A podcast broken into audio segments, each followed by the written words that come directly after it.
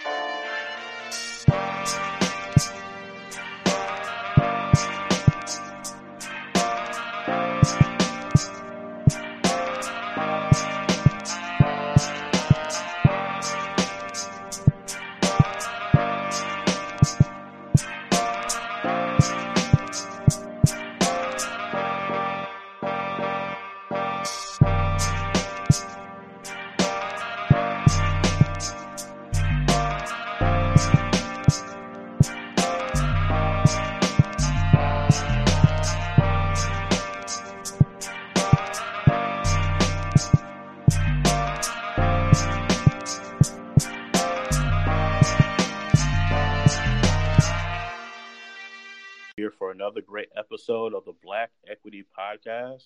And for the first time, we're actually having someone on the show who is an expert in fund management, someone that can actually speak to uh, what fund management is all about. We have Dorenis Jonikin on the line. Dorenis, are you there? Hi, I'm here, man, and, and great, great to be here, and, and uh, looking forward to the conversation. Definitely, definitely. Welcome to the Black Equity Podcast. For those who don't know who you are, introduce yourself and tell us a little bit about your company. Uh, yeah, so I'm Dorenis Jonikin, like you said. I am a uh, alternative uh, investment manager based here in Detroit. So my firm, Persea Capital Management, we are a registered investment advisor, and we focus on alternative strategies for our, our clients and our investors. Um, and when I say alternative, um, you know, really referring to outside of the traditional asset classes, like you know your your mutual funds or your index funds. Um, we typically focus on um, arbitrage strategies um, and fixed income and equities and volatility strategies and, and fixed income and equities and derivatives. Dope, dope. How did how did you get into the alternative space? How did that happen? Man, that's a great question, man. So I, I'd say my career took a uh, a, a non-traditional path. So, okay. um, just to kind of give you a little bit of my background, so I graduated from Mississippi State in 2008 with a uh, degree in banking and finance. Okay. And um, as soon as I graduated, I knew I wanted to go straight to Wall Street, and so I found a job at a. Uh, my first job was actually at uh, at, a, at a small brokerage firm. I don't know if you guys have ever seen the movie Boiler Room, yes, but if I you have. want, yeah. So I, I was that, a, is that Nia Long in that one? Yes, yes, she Long. is. Yes, she yes, is in that movie, and you know, uh, a side note, Nia Long has been my all-time favorite crush. Um, but that's another story. I, so. I won't tell nobody. I won't tell nobody. Let's keep that under wraps. but either way, um, so I started out at those are called chop shops, pretty much, where I was making you know four or five hundred calls a day. Mm-hmm. And um, from there, moved on to an investment management firm in Midtown. Now, mind you, this is early 2008. So I moved on to a large investment firm in Midtown called Cowen Financial Group, and uh, was there for about a year and a half. And you know, honestly, I remember vividly before graduating from my senior year in college. Uh, my investments professor told us. He said, "Hey guys, you're getting ready, getting ready to walk into one of the most tumultuous tumultuous times in the markets ever." And you know, of course, we're green behind the ears. We didn't quite understand what he was saying. Now, fast forward to you know mid 2009, and the entire financial economy had pretty much fallen through the floor. And as a result of that, me and you know thousands of my colleagues were were essentially let go. Mm-hmm. And so, you know, that was my first experience with capitalism. You know, basically where um, it's a zero sum game. There are some that win and some that lose, and and essentially, while being in New York, I, I found out that you know, and if you don't really understand the financial system, then you can fall victim to it. And so from there, I um, went back to school like most millennials that graduated in 2008 did. Uh, got a master's degree in finance and um, started my career, just kind of revamped my career um, at a hedge fund in Miami, trading um, trading equity options or derivatives. And so that's how I pretty much got into the the derivative space. And um, from there, moved over to the capital market side for a few corporations, um, issuing commercial paper or unsecured debt, and then um, finally landing on a um, an ABS desk here in Michigan. Doing, I did about thirty five billion dollars of transactions there, and so you know, I said eight or nine years of experience in the space. How can I combine um, the years of my experience together and, and provide a product to to um, to investors in my community and um, institutions who would willing who be willing to uh, invest in my perspective, provide them with an opportunity to take advantage of market opportunities. And so that that's how I kind of put together the you know the derivatives and the you know the fixed income components together and focus more on convertible bond arbitrage. Wow, wow, that's that's quite a story. So I want to kind of go over some of those things that that you mentioned. What was the major difference or the culture difference between Mississippi State and being in New York? What were the major differences that you can remember? Oh man, that's a uh, that's a really good question. So I'm not sure if uh, if any of you if any of you guys out there listening have ever been to Mississippi, but it's definitely uh, the deep south. And when I say the deep south, meaning you know everyone moves slow. Uh, there's not a rush to do anything. Um, you know, there's a you know the saying is you know it'll happen when it happens, or it'll get done, or we'll get to it. And so, kind of growing up in that in that pace uh, or in that environment, I developed really a slow pace and really more of an appreciation for life and family and um, and friends. And so making the transition to New York was the complete opposite. So here we are moving from the deep south to the, you know, north end corner of the United States and probably one of the most busiest, largest cities in the country, um, the, the financial mecca of the United States and, you know, some parts of the world pretty much where, you know, sometimes you may have to fight an old, an old woman for a, seat on the subway, mm-hmm. right? So, so it was a it was a stark contrast from you know where I grew up and you know where I was living at the time, which really I'd say was a benefit for me because it forced me to become a chameleon. It forced me to say, okay, this is the concept, this is the way of life. You either adapt and survive, or you don't adapt and you you you know you die or you you phase out. And so when, even when you go back to you know the beginning of time, when you look at some of the creatures that God has made, the ones that have been able to adapt have been around since, you know, for centuries. The ones that have not, they they've died off.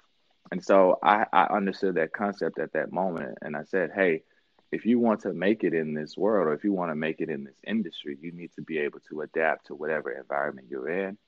And and that's exactly what I did. And, and I say that was probably one of the main lessons that I learned from being in that space is you know, adaptation can look differently for different people. Um, but as long as you're learning, you're you're open to you know evolving and moving forward, then um, I feel like you you'll continue to survive. So with that adaptability, you then I'm not sure if I have the story right, but you end up in Miami. So yep. now we got a whole different uh, yeah. culture. How how was that experience just culturally and understanding uh, just you know living and, and, and being in the city? No, I mean I you know to be honest, the the culture from New York to Miami was was similar in some respects. Uh, I'd say the respects with regards to the uh, the different nationalities. You know, growing up in Mississippi, it was basically black, white, and and maybe some Latin Americans. Um, however, in New York and in Miami, you have you know a, it's like a melting pot in both cities mm-hmm. and so being able to experience you know or have friends that were jamaican or haitian in new york and then you know being able to have friends that were venezuelan or colombian or puerto rican in miami or or even vice versa. You know, I had friends in New York that were Puerto Rican and friends in in, in Miami that were uh, you know Jamaican or from the DR, mm-hmm.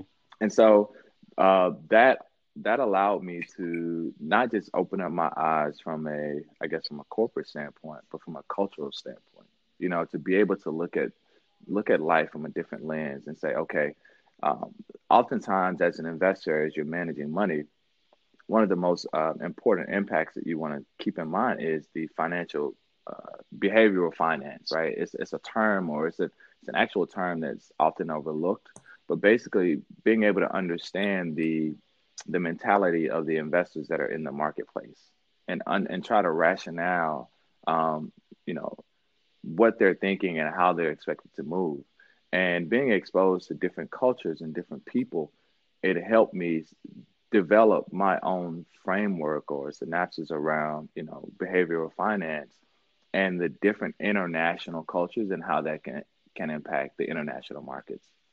Dope, dope. So now you're in Detroit, is that correct? Yeah, so now now I'm in Detroit. It's about 16 degrees outside. now, now I may have missed it, but did you grow up in Detroit or how did you end up in Detroit? No, so I, I, grew up in Mississippi, born and raised there, okay. and I ended up in Detroit. I was um, I was actually headhunted by um, a big three firm here okay. in uh, Michigan, and um, Ford Ford Motor Company. And while in Miami, I remember I got the call. First, I got yeah, I got a call, a voicemail. Um, I got a three one three number. It popped up on my phone. I'm like, okay, I don't know who this is. I'm not familiar with the area code. And then I got a voicemail, and it was from a um, from a Ford recruiter that said that they had come across my profile and wanted to speak with me about a leadership position that they had, uh, or excuse me, a leadership program that they had at Ford. And I'm like, okay, well, I've never been to Michigan. You know, I'm a Laker fan, so I don't even like the I don't even like Detroit, right? so, I feel you, brother. I so, you. So you know, the the thought of me moving from Miami you know, where it's 72 and sunny every day, pretty much, to, you know, an area where um, I have no friends, no family there, and it's extremely cold, was not something that I was looking in looking forward to. But after doing my research and talking to some mentors in the space, and actually talking to one of my friends, I found out that the leadership program that was being offered, extended to me, was one of the best leadership programs with regards to uh, capital markets in the industry from a corporate perspective. So if you kind of take a step back, if you want to get into capital markets, you could either take the investment banking route and go work at a big investment bank in New York or Chicago or maybe even Texas, or you can take a, you know, the corporate route and find yourself in the capital markets area within that corporation, but the corporation has to be large enough to where they have an international presence and they're managing their financials within house. Okay. And so a lot of the big a lot of the big three do that, um, and a lot of the larger corporations do that as well. So when you look at like your your Apples, your Googles, um, you know, your PG&Es or your, you know, your Procter and Gambles, your GMs, your Fords, they all have these in-house, um, very robust capital market teams that manage their pension funds. They have trading, you know, their own trading desk they do their own currency hedging and futures hedging and you know issue their own abs products. And so that's what i was exposed to at ford which added an, additional layer to my um, to my my experience within the capital market space so now you mentioned behavioral finance mm-hmm. and I, I think i remember that course when i was getting my master's Yeah. Um, I, I have a master's in acquisitions, and so Okay. what I'm what I'm what I'm wondering is how does behavioral finance and uh, having a, a fund in, in the alternative space, how do those two relate? Oh man, that's a good question. Um, so I'd say first and foremost, it there's a strong correlation between uh, the impact of my personal behavioral finance, I guess Mhm. you could say, Gotcha. and and the you know my performance with regards to uh, how I manage my portfolio. So you know, very you know I'm human, and just like all other humans, there are some things that you know we may be in a position or we may have a trade on, or you know we have a strong conviction for an idea that we've generated, and there are often times where I have to maybe coach myself through um, certain periods if you know there there may be a change in the underlying earnings of the business or uh, a news report that may comes out may come out or the just basically the asset that I'm investing in is not performing you know at the pace I would like for it to. And so just kind of like I said, going back to you know one aspect of be- behavioral finance that can have an impact on you know how I could potentially behave or you know physically or mentally with regards to how I manage my position. And Yeah. so from from the alternative space, I guess kind of stepping out more broadly outside of me, Sure. being being able to understand, okay, how are the large institutions thinking? You know, what's Mhm. their perspective? And then on the flip side, what are retail investors thinking and what's their Mhm. perspective? Right? Because Now, why does that um, matter? Why does that matter? well, that that matters tremendously because when you think about it, the short-term blips or volatility that happens within assets are usually created by retail investors. Right. Um, and retail investors are most oftentimes impacted by, you know, whether it's news or, you know, short-term speculation or something as simple as, you know, they're they're working out at their CrossFit gym and, you know, their buddy, it's like, hey, you know, you know, buy the latest cannabis stock or something like that, right? And so just news traveling within the the retail investor space causes that short-term volatility. However, on the flip side, when you start looking at institutions, their positions are basically managed around um, a core position that they may have in the underlying asset, right? Or some type of financial obligation that they may have in the future. Right. And Right. so that so whenever you're looking at you know the markets at a, as a, as a whole, oftentimes what happens is you'll see short-term volatility impacted by retail investors and long-term price movements or um, trend setting um, established by larger institutions. Dope. Dope. I, I Want more access to the Black Equity Network? Perfect. I have just a solution for you. I want you to text 669 238 2434. Once again, that's 669 238 2434. I want you to text the keyword Black Equity to 669 238 2434. Now, what is that going to do? That's going to give you access to our personal Rolodex of business contacts. So every time that we have a potential business partnership, a business opportunity, someone says, Hey, I want you to let people know about a job opportunity, we're going to send a message out to everybody who has text Black Equity to 669 238 2434. If I were you, I would send a text message right now. Back to the show. I like the way you put that. Yeah. Uh, you know, I think a lot of people will, will say, because when they listen to this podcast, a lot of what we do is we pull news clips and we're studying culture and society. And some people would ask, well, what does the news have to do with, you know, equity and investing and, Mhm. and understanding culture?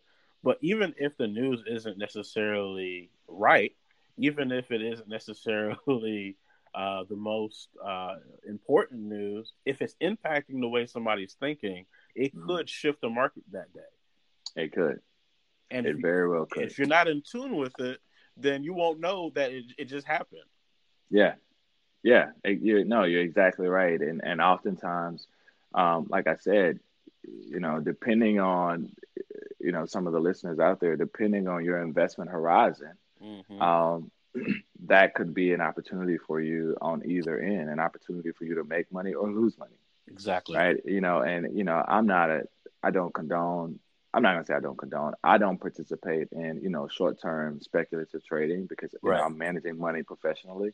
However, there are some people out there that do that for a living and do that professionally. And so, to your point, I think it really comes back. It goes back to what's your understanding of your investment, and I think that and from that perspective, um, from a retail investor's vantage point, oftentimes that's where um, mistakes typically happen. Mm-hmm. Is where they don't really understand the investment that they're making. Um, it's the analysis or the proper analysis hasn't been done. There's a surface level of analysis, and that analysis is basically okay. What does the news article say, and what does uh, you know, you know, a blog article say, and you know, what does my friend say? Okay, I've done enough enough analysis. Let me buy this stock on my Acorn app. right. Yeah. But as an institution, as someone who's thinking longer term, what are you paying attention to more often than not? So, what I typically like to pay attention to is first and foremost um, senior management and what's their what's their prognosis for the company and the, the health of the business. And then I like to get an idea of where are they now and where where does senior management expect to take the company, you know, the next year, two years, three years. and after they've laid out that plan, what steps are they taking to actually, you know, uh, achieve those goals? That's the first thing I like to look at. And so whenever I start my analysis on a company, I go to their latest um, either earnings call or um, their latest uh, press release or their latest, you know, manage MD&A or management discussing an analysis that they may put out that says, okay, hey, this is our prognosis on our company and our industry, right? And so a lot of times they have these corporations have much more data and information than we have as the investor. And so I go to them to get my information with regards to the industry and where it's heading and where the company is heading. And then from there, of course, you know, I dive into the financials and I say, okay, what are the numbers telling me? Does it correlate with what the senior management team is telling me? Right. And then from there, um, and I'm keeping this very high level. Sure. I take I take a look at the assets and say, okay, are these assets under or overpriced?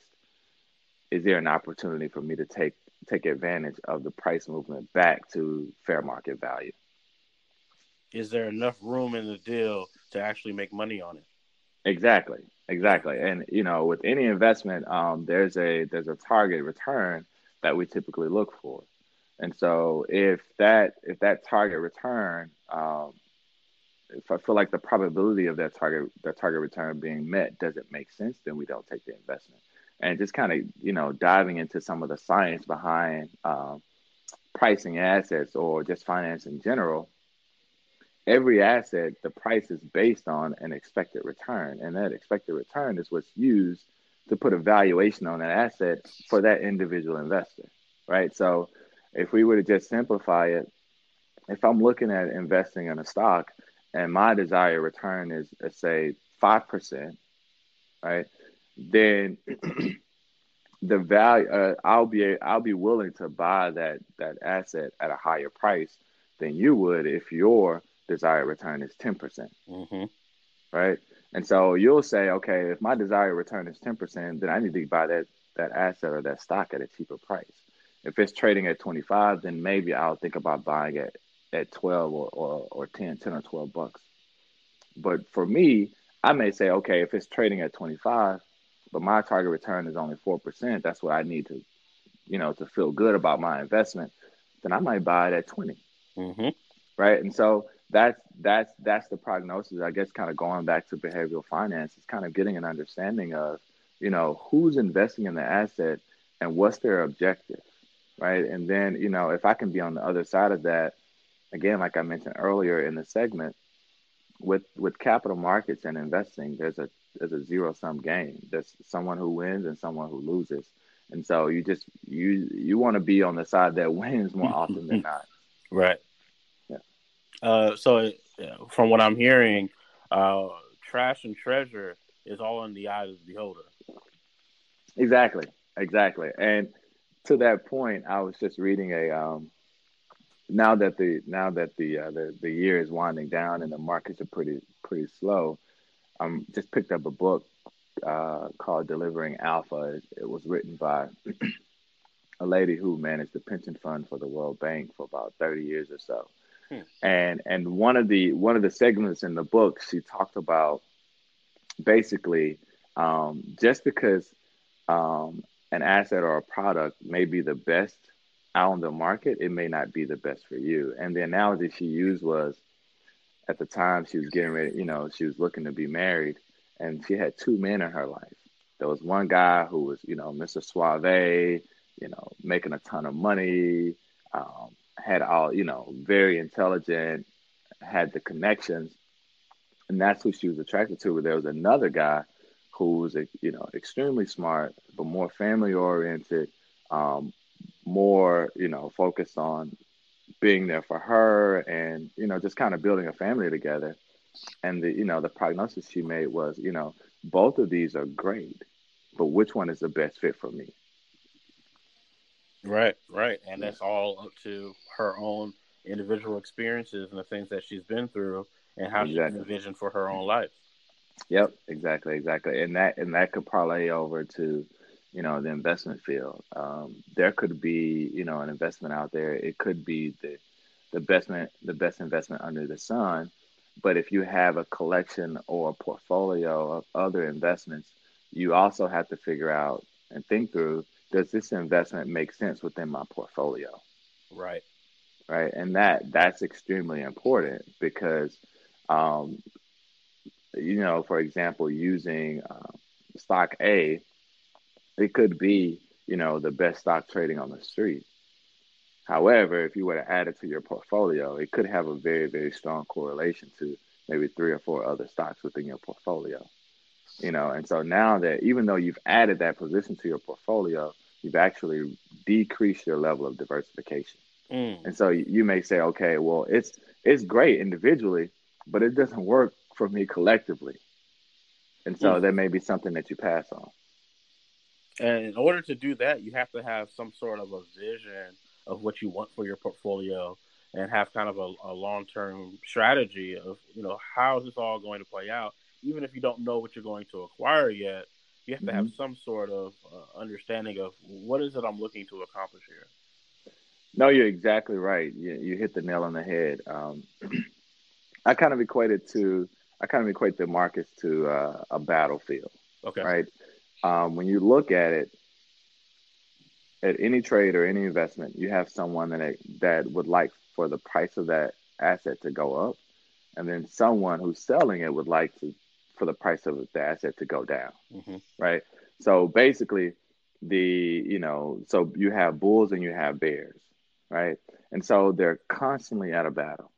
It doesn't matter, you know, if you look at any stock or bond or option that's being traded, you see there's a constant fluctuation between, you know, the number of people that want to buy it and the number of people that want to sell it and at for what price. And so there's a constant battle.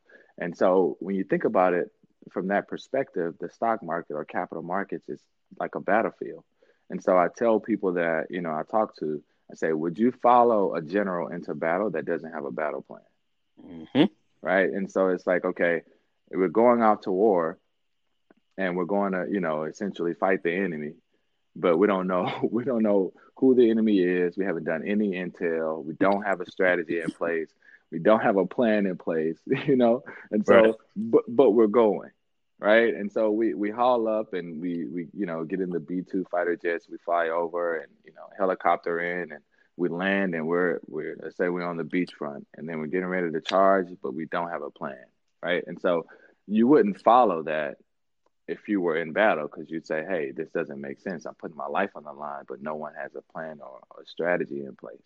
And so you kind of look. I wouldn't. You know, it's not life or death, but when you look at your your investments or your funding or your dollar, right? I, I, I equate every dollar to an employee that should work for you. Mm-hmm. You're basically putting your employees in dollar form at risk if you don't have a strand, uh, a plan or strategy in place before you actually attack the markets. Great analogy. Uh, you mentioned earlier uh, about managing uh, $35 billion. Did I hear that number correct? Yeah, so um, it's not quite managing, um, issuing. So issuing. Okay, tell me more um, about that.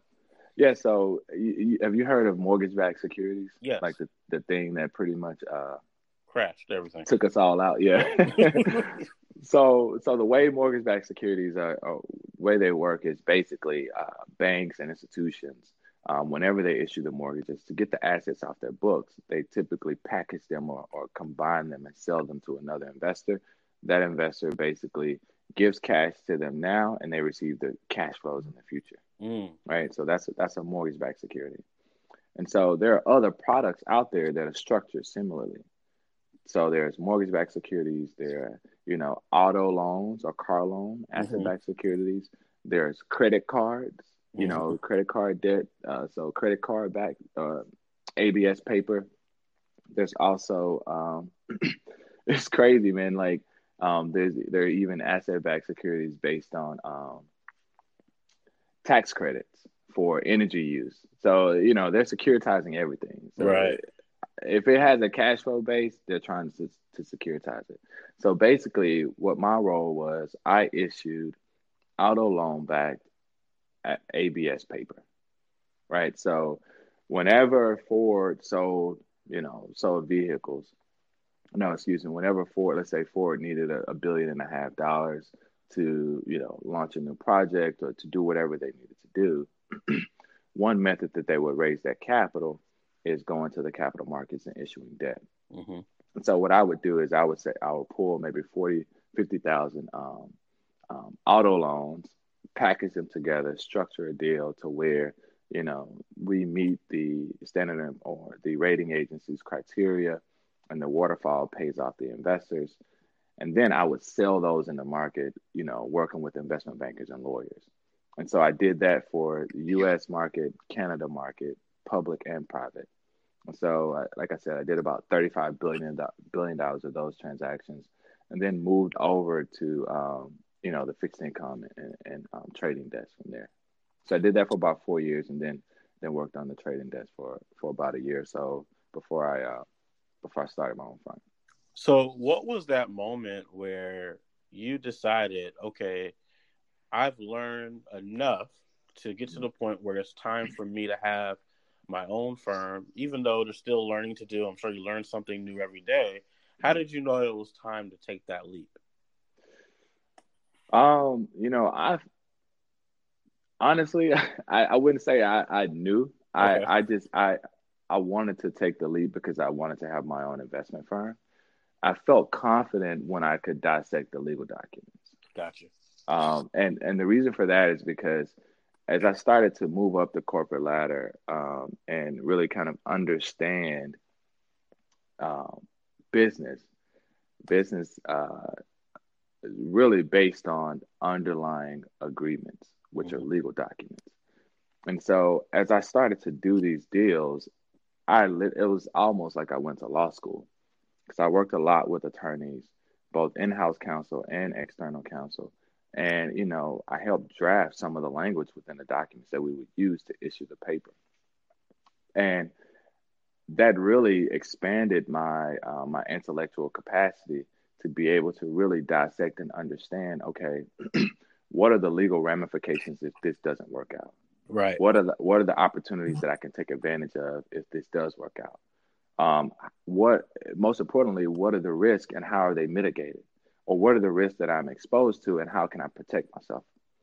And once I understood that, then I said I could say, oh, okay, this is how business works. So if I want to go out and buy, you know, real estate property, I can dissect the language within a legal document. And then I can tell myself, or I can do my analysis and say, okay, this is what the risks are. How can I mitigate that? If I want to buy a stock, you know, I can look at the prospectus of the company, which is a legal document. You know, I can read through it and I can dissect it and I can understand it. But most importantly, with my firm, we invest in fixed income products or bonds. And the bond is a legal obligation. It says you know, hey, we are borrowing money from the investors and we're required by law to pay you guys back because if we don't, you can mm-hmm. sue us in a court of law and you can claim all of our assets. Right. And so when I said, okay, I can understand what clawback provisions are, you know, what are probability of payments, what's a waterfall, you know, what are the covenants, um, you know, war- reps and warranties.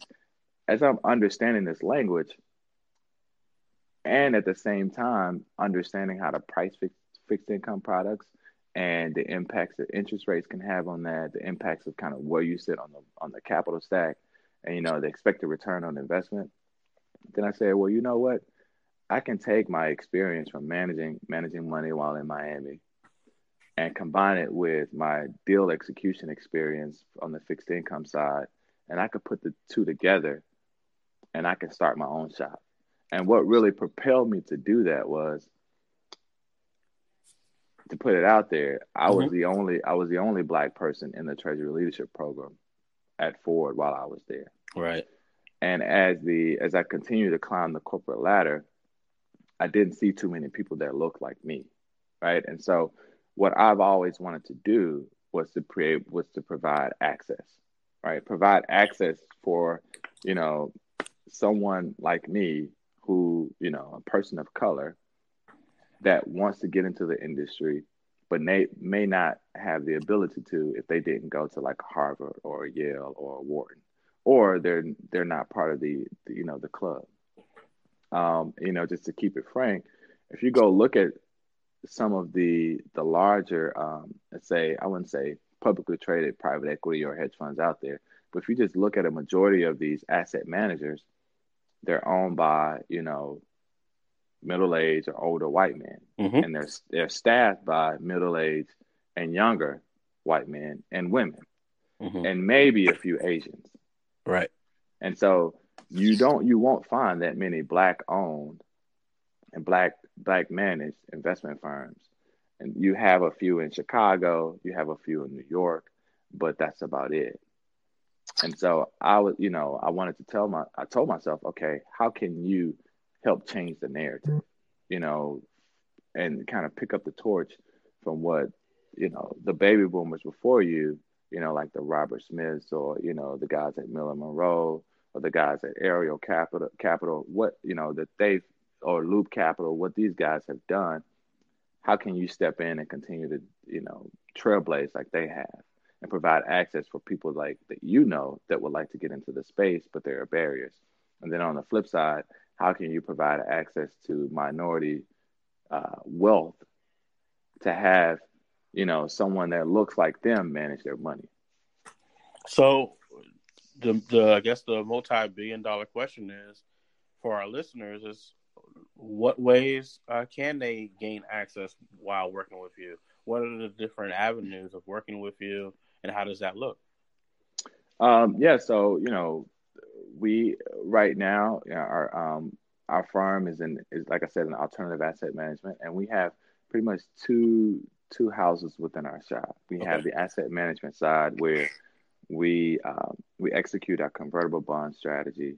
We execute our relative value strategy, which is uh, very similar to the convertible bond strategy. It's a market neutral approach but instead of using bonds, we use the underlying equity and um, derivative products.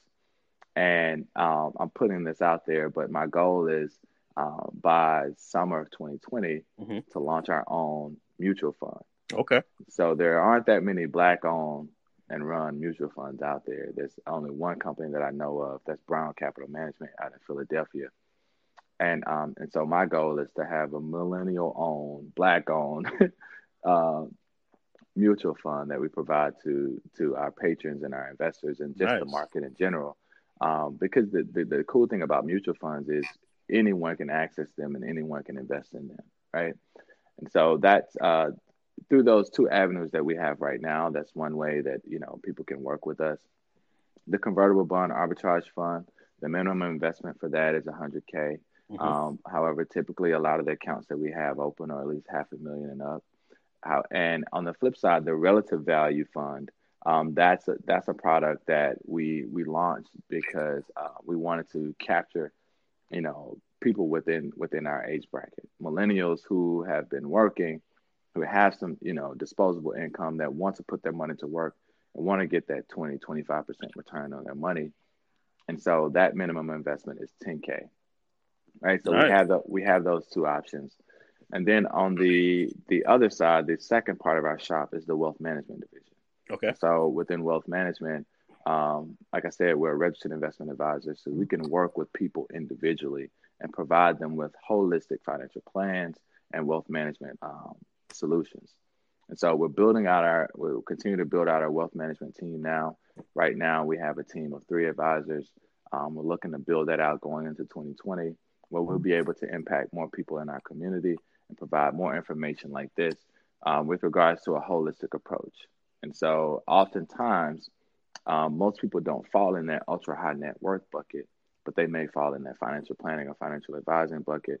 And we want to make sure that we don't just exclude those people, which typically happens, you know, at like your Goldman Sachs or your Morgan Stanleys or your JP Morgans, you know, where they say, hey, if you don't have at least a million and a half of liquid assets that we can manage, then we can't mm-hmm. really talk to you. Right. And, uh, so, for those who are interested in that wealth management side, uh, what are some of the things they should have prepared before they come and actually contact your your company? Um, you know, for folks that are interested in the financial planning or wealth management, I'd say the the main thing to have prepared is just an idea of what your objectives are.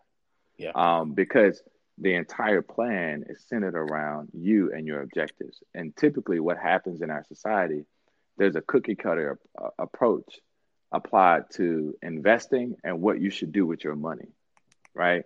You read a lot of blogs and you know watch a lot of videos, and you know the, the consensus is okay. A majority of people do this, and you should do it too. But that doesn't really apply um, most often, right? And so some people have an objective of taking care of their parents.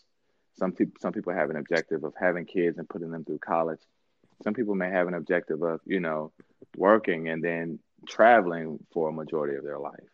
And so based on those personal objectives, then we can help you sit down and say, okay, if this is what you desire, now how can we put together a plan to use the tools and resources that are available to help you get there while at the same time protecting whatever assets you have now through risk management, through tax planning, through estate planning, you know, um, and through, you know, I, when I say risk management, insurance planning. And is that op- is that open to any state or is it just Michigan that you can work with? So for that, that's a great question, man. A great question. So for now, um, we are only registered in the state of Michigan. Okay. And as as our client base grows, uh, you know, for disclosure, to to work with clients in other states, there's a fee. Okay. Right. There's there's an annual fee. And so since we are based here in Michigan, most of our clients are here in Michigan. But the cool thing about it is, um, by law, we're allowed to work with at least five individuals outside of the state at a time without registering in that state. Awesome. Yeah, so so you know, if we have four clients in you know in Pennsylvania and then you know three in Florida or you know four in Cali, we could do that. And then by that time, if it makes sense and we could see that there's a pipeline to be connected to other potential you know um, clients in that area, then you know we'll pay the registration fee so that we can continue to build out our presence in that space. So the natural next question is, how many do you have from North Carolina? I'm in Charlotte. So I want to make sure. I have zero. I okay. have zero. Zero right. from North Carolina. the corner, just make me a little corner, a little spot over there. North Carolina is coming your way. Of course, man. Of course, man. We uh, and you know, honestly, I love that part of the coast. Mm-hmm. Um, Virginia and North Carolina are some of the most beautiful states in the country to me you you literally get all four seasons. That's right. the season the seasons are not bad, and you're you're further up along the coastline where you really don't experience hurricanes either. So. Exactly. you understand why I'm here. Exactly. People always ask her like, "Why are you in Charlotte?" I'm like, "You yeah. don't get it. You it's literally it. the perfect location. It is. I'm all it's, about it's location. Great. It is uh, great, man. But uh, so for those who are interested, I know we talked earlier uh, how do they reach out to you? I know you mentioned an email that they can reach out to. Yeah, so probably the best the best way to contact my firm is um, the investor relations email, which is I R or Indigo Robert at Persea Capital, P as in Paul, E R S as in Sam, E A as in Alpha, Capital C A P I T A L dot com. And you know, just shoot an email to that to that address, and someone will respond within 24 hours. Or you know, um, I, I, haven't been that big on social media. My uh, my fiance has really been pushing me to do that. Mm-hmm. So um, you can follow me on social media on Instagram at uh, Dorenus underscore Jonikin. And on Facebook, you can just look me up at Dorenus Jonikin. I am on Twitter, okay. which uh, I don't I don't tweet that much. And uh, my Twitter handle is uh, let me take it's at underscore Dorenus J. So D as in David, O R E N U S, capital J. So uh, sometimes I'll I'll drop a few nuggets on there. Most times it's it's some quotes that I kind of that just kind of pop up in my head in the middle of the night. I'm like, oh, I gotta tweet this. But I think I have like three followers, so um, you know, follow me, guys. So here, here's something that someone dropped on me one time. Take all those ideas that you want to tweet about, go ahead and tweet them, then save the draft, then take those quotes and turn them into a book.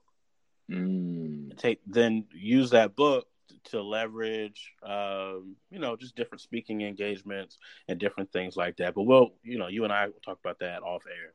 Of um, course. Of how how to leverage branding. That that's that's what I do. Um, oh, perfect.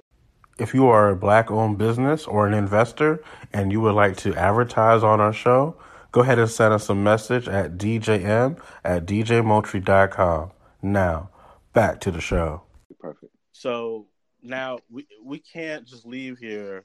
There's a nugget in the beginning of this episode that we got to get to. What is the best Nia Long movie of all time? Oh man, got to do it. Oh man, do it. oh man. I I probably say the best the best Nia Long movie that I could watch um, day in and day out is probably Love Jones. Okay, um, fair enough. But but honestly, I didn't I did I fell in love with Nia Long as probably like one of the I wouldn't say in love, but like uh uh in huge crush mode with Nia right. Long um, when I was like a young a young boy. It was the most random movie ever. ever. It was uh, Big Mama's House. Wow. Okay.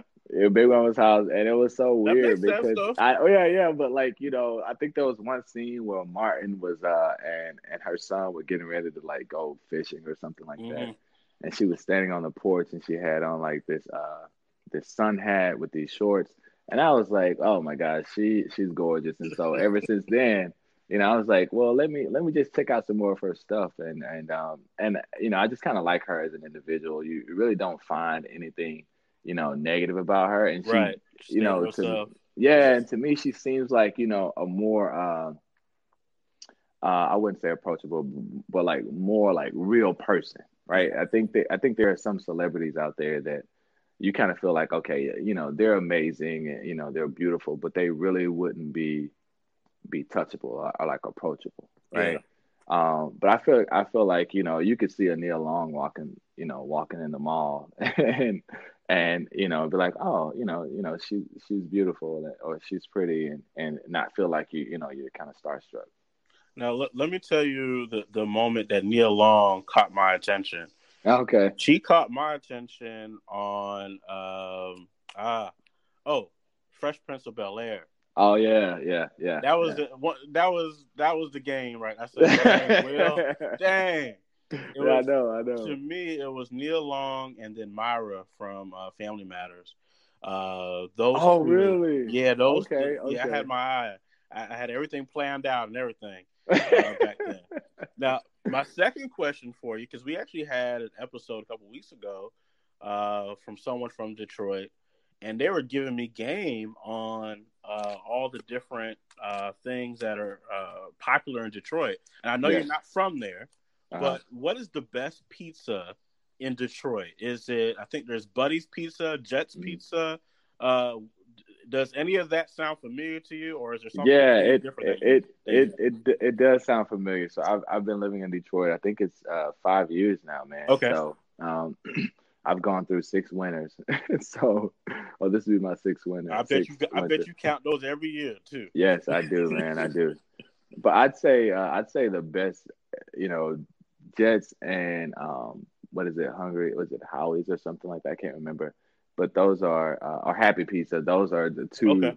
Michigan pieces. But uh, however, a lot of people are not. They don't know that Little Caesars was founded here in Detroit too.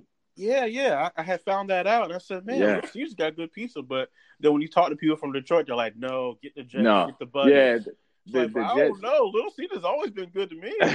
well, you know, I'm not I'm not a proponent of little, of Little Caesars. I, I'd say out of the out of the Detroit pizza, it would probably be uh, Jets. But there is there is one shop that's uh that's not you know a national franchise, and it's Mhm. downtown. I think it's called Pizza Papalis or something like that. huh? Okay. And they have the the deep dish, you know, uh, I want to say is that Chicago style pizza, and it's probably some of the best pizza in the city. And you can get any any type of topping you can think of, man. And and um, I've eaten it. I've eaten there like maybe once or twice. I don't I don't eat meat anymore, hmm and um, and so you know, I, I'm really kind of stuck to just you know a couple styles of pizza, whether it's veggie or you know or cheese. And I don't, I don't really do cheese that much. I just kind of pick the cheese off because I just like the taste of the pizza. Right, right, right. But um, but yeah, I say it, probably Jets and Pizza Papalis are probably my my two top two. I'll keep that in mind. Now, you also mentioned something that we have in common. Uh, Because see, I'm, I, I pay attention. I listen. You said you're a Lakers fan, which so am I. Yeah. Now, are you a real Lakers fan, or are you just a LeBron James that came to the team? Now I'm a Lakers fan. Which one are you? Man, I've been a Laker fan since honestly since Kobe's rookie year. Okay, now we're talking. That's Kobe. Kobe, That's Kobe. So I can't. I can't remember how old I was. Um. Oh my god. I may have been in like a, in middle school or something. I remember growing up being a Bulls fan because my dad was a Bulls fan, Right, right. and you know following Mike and you know the whole thing. And then as I got older, I I loved basketball. That was my first love. And I remember my uncle told me. He said, "Man, he said you need to check out this guy, Kobe Bryant." hmm and he's a beast. And, and so I started looking at him, and I just I just fell in love with his game and his work work ethic. Even though you know Kobe's first few years in the league, nobody liked him. You know they called him a ball hog and you know showboat, and you know he was shooting air balls. but I, I was I was always a Kobe fan, and that really uh, you know following him and his career early on really exposed me to the history of the Lakers. And as I started to learn more about the franchise and the greats that have come through, you know, like the Magic Johnsons and the, you know, uh, the Kareems, like all, you know, all those folks, uh, I was like, you know what, not Kareem, but Wilt, and like all those folks, I was like, you know what, this is, uh, this is a franchise that I can kind of get behind, and and uh, and I've been a Laker fan ever since. Even even for the past five, you know, before LeBron came over, when we were in the doldrums, man, Yeah. when we didn't have, you know, you know, there was a period of when you know I could talk trash, and then there was a period where I just didn't watch any any NBA games because I, I didn't want to be disappointed. I, I hate losing, man. I, I hate losing, and so if my team is losing, you know, I just kind of cheer from them from the from the um, from the back from the backdrop. But hmm but now that LeBron is there, you know, I think LeBron's a great player. I I, I would pick LeBron uh, Kobe over LeBron any day, but but um, I can see the franchise starting to uh, come back to life now.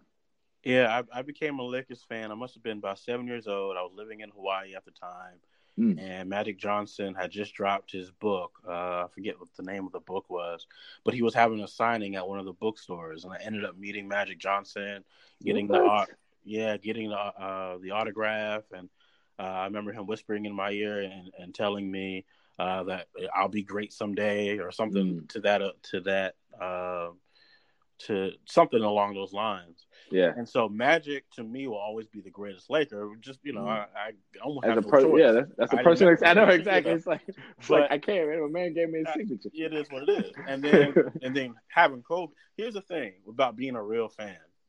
A, a, a, when you're a real fan, yeah, there are going to be those four or five years. Well, I guess it depends on the team. But if you're a real fan of the Lakers, you know Mhm. that there'll be you know four or five years of greatness, and then maybe you know three or four years of, of lean years. But if Mhm. you're a real fan, it'll all pay off. Yeah. And now you did mention Detroit. You mentioned Lakers. How did you feel? This is just a, a personal conversation with you and I. The audience can either decide to leave or not. But how did you? How did you feel when Detroit busted our tail in the finals and took that championship away from Kobe? He would have six right now He if would it wasn't to. for the Pistons. Man, like I said, man, I never liked the Pistons, man. I, I like you know, and I tell people here they earned that one though. They did, man. But the Pistons were, I felt, you know, the the cool thing about the Pistons is, uh, especially during that time, mm-hmm. their franchise they stuck to who they were. They weren't trying to be anybody else. Yeah, and, you know their their motto and their their approach was grit. You know, like look, we're gonna rough you up, we're gonna get in your face, and we're gonna go after it. You know, from the time we step on the court to the time we leave. And so, no, you're right. They did earn they did earn that ring, man. But they who they had what Chauncey Billups. They uh, had uh, Rip um, Hamilton, Prince, Rip Hamilton, Prince. Who else was on that uh, squad? Rasheed uh, Wallace. Wallace. Uh, I mean, like, Rash- yeah, Rasheed Wallace. It was Ben. Was Ben? Yeah, Ben was on the team too. Yeah, yeah. And I'm like, man, these, I, you know, they they were really good, man. Team. It was a team team. It was a, it was, it was a. I mean, and those guys had very similar mentalities, and they they all were on one page, going after one mission.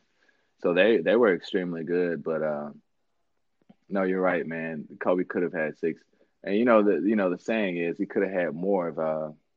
If Shaq would have just had a, more of a work ethic, yeah, but we're not we're not going to get on that. Topic. Yeah, um, I think that's true, but I think the way it played, I think everything happens for a reason, right? Yeah, yeah of course. I, of course. I think because a, a tidbit that people don't know is, uh, even though I was a Lakers fan, the, uh, when Shaq got drafted, I was actually living in Clearwater, Florida, which is mm. about three hours or so, maybe closer to four hours from Orlando.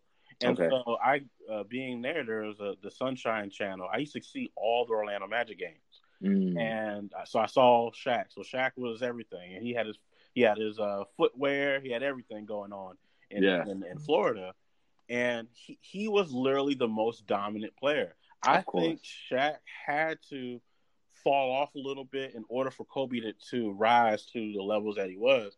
Because mm. if Shaq stays there, then we never really know if Kobe is really Kobe and gets you know goes off and gets his own two rings by himself. Well, not by himself, you know, still a team. Yeah, it's still a team, but but I, no. I think that was for the best for his own individual legacy.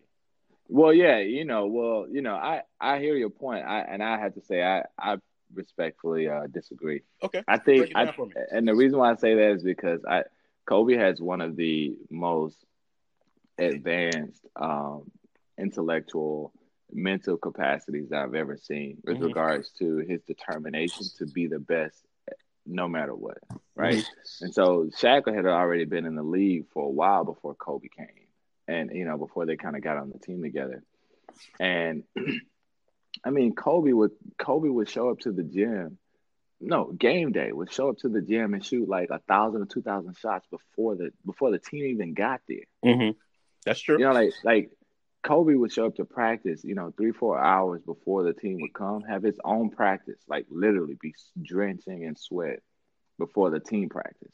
Mm-hmm. And I'm just saying, like, eventually, with that much work ethic and that that much determination to be the best at whatever, no matter no matter where you are or what team you're on, you will outshine.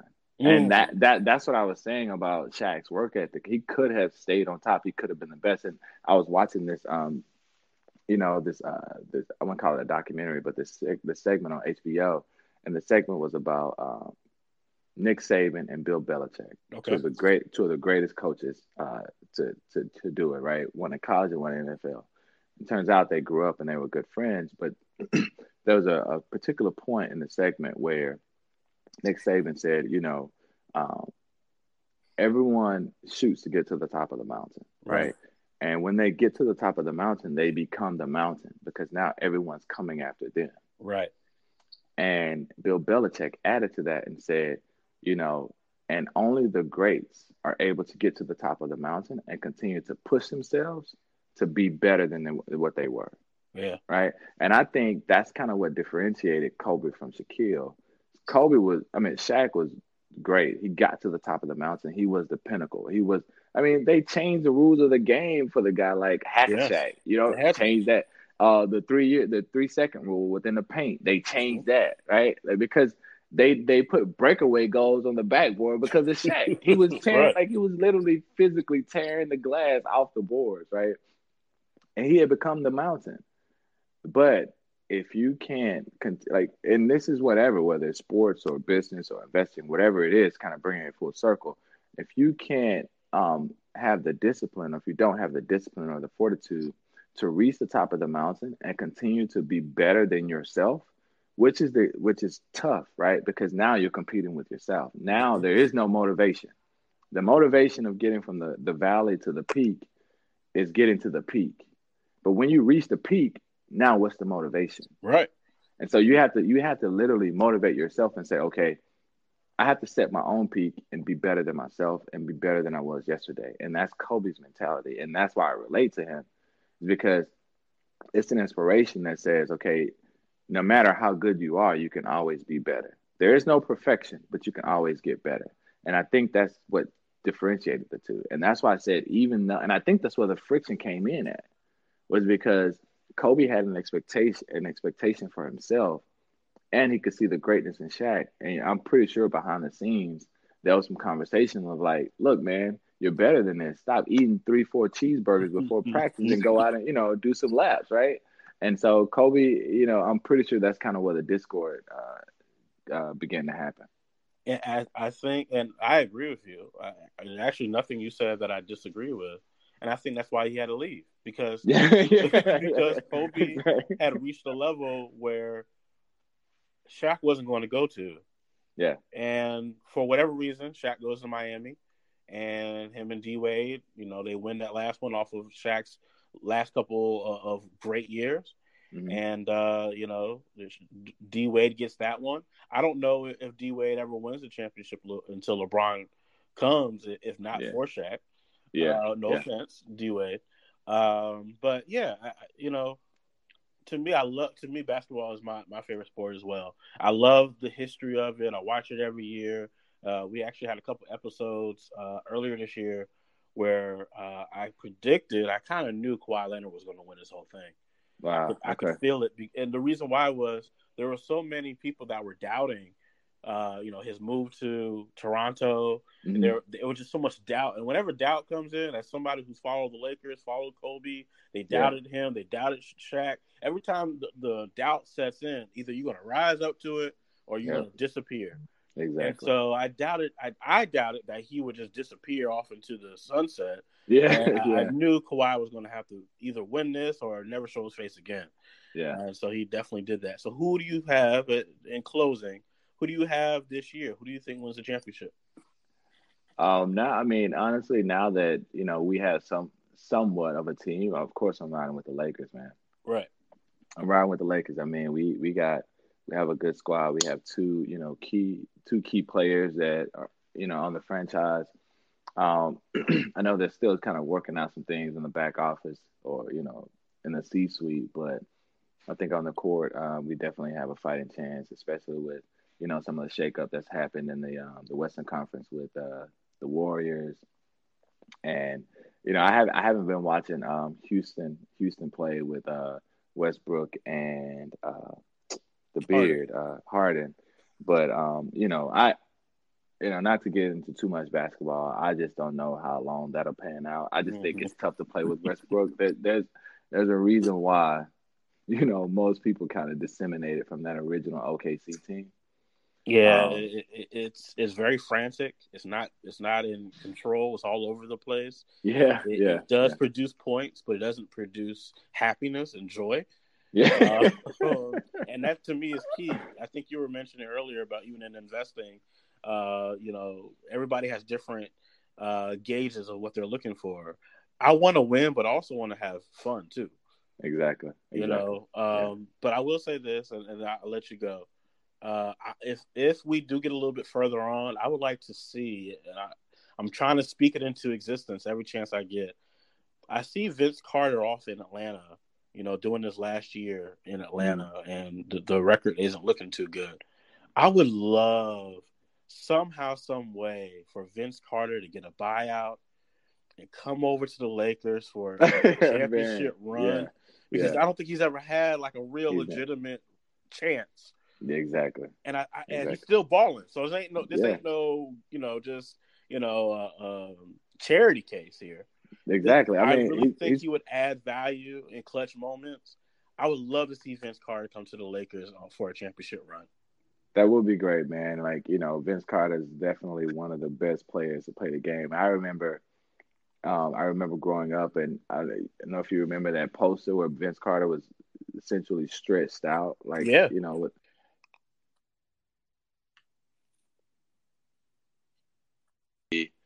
one of the uh, the most athletic players I've ever seen uh, play the game, and I, you know I, I that would be great for Vince, and you know I would love to see that too, especially as he kind of uh, you know kind of rise off in the sunset from his career.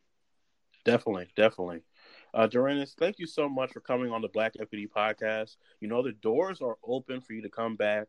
And I actually uh, want to talk to you uh, more in the future as well, because I know uh, I've been working with some people at uh, looking at uh, investing internationally, especially different countries in Africa. Okay. I think you and I would, would have some really good conversations of how do we execute that? What is the best way to do that?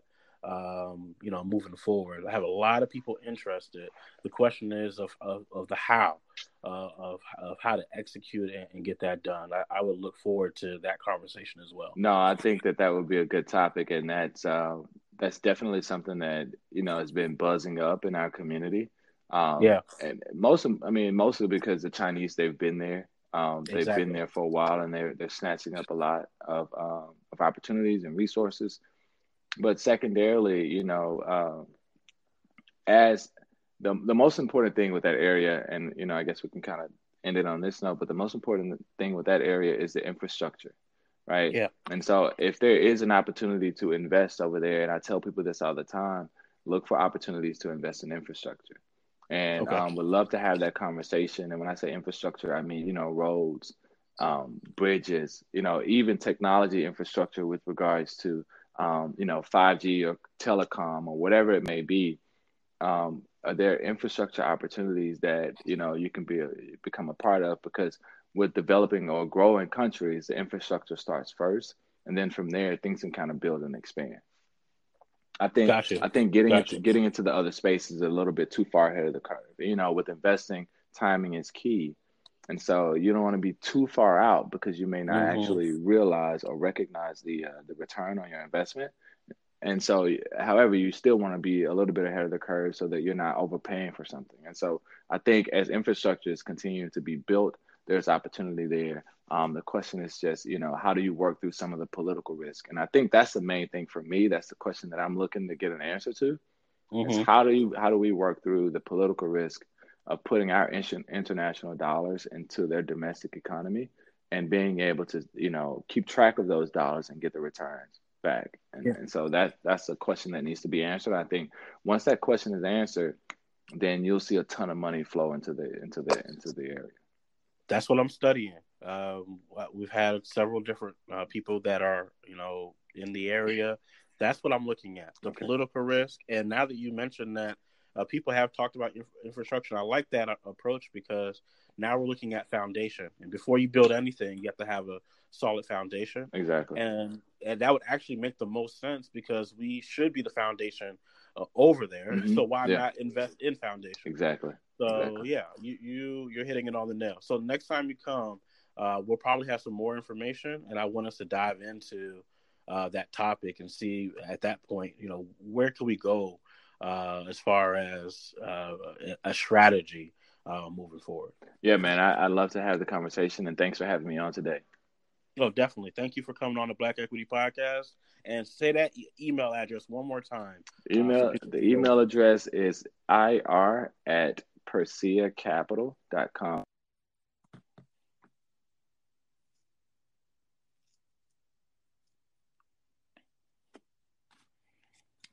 We are truly grateful for today's guest. If you are interested in becoming an approved Black Equity Strategic Partner with this company or one in the past, simply send us an interest inquiry to the following email djm at djmotri.com. Once again, djm at djmotri.com. Let us know your name, your company, your services, and which guest you are interested in partnering with.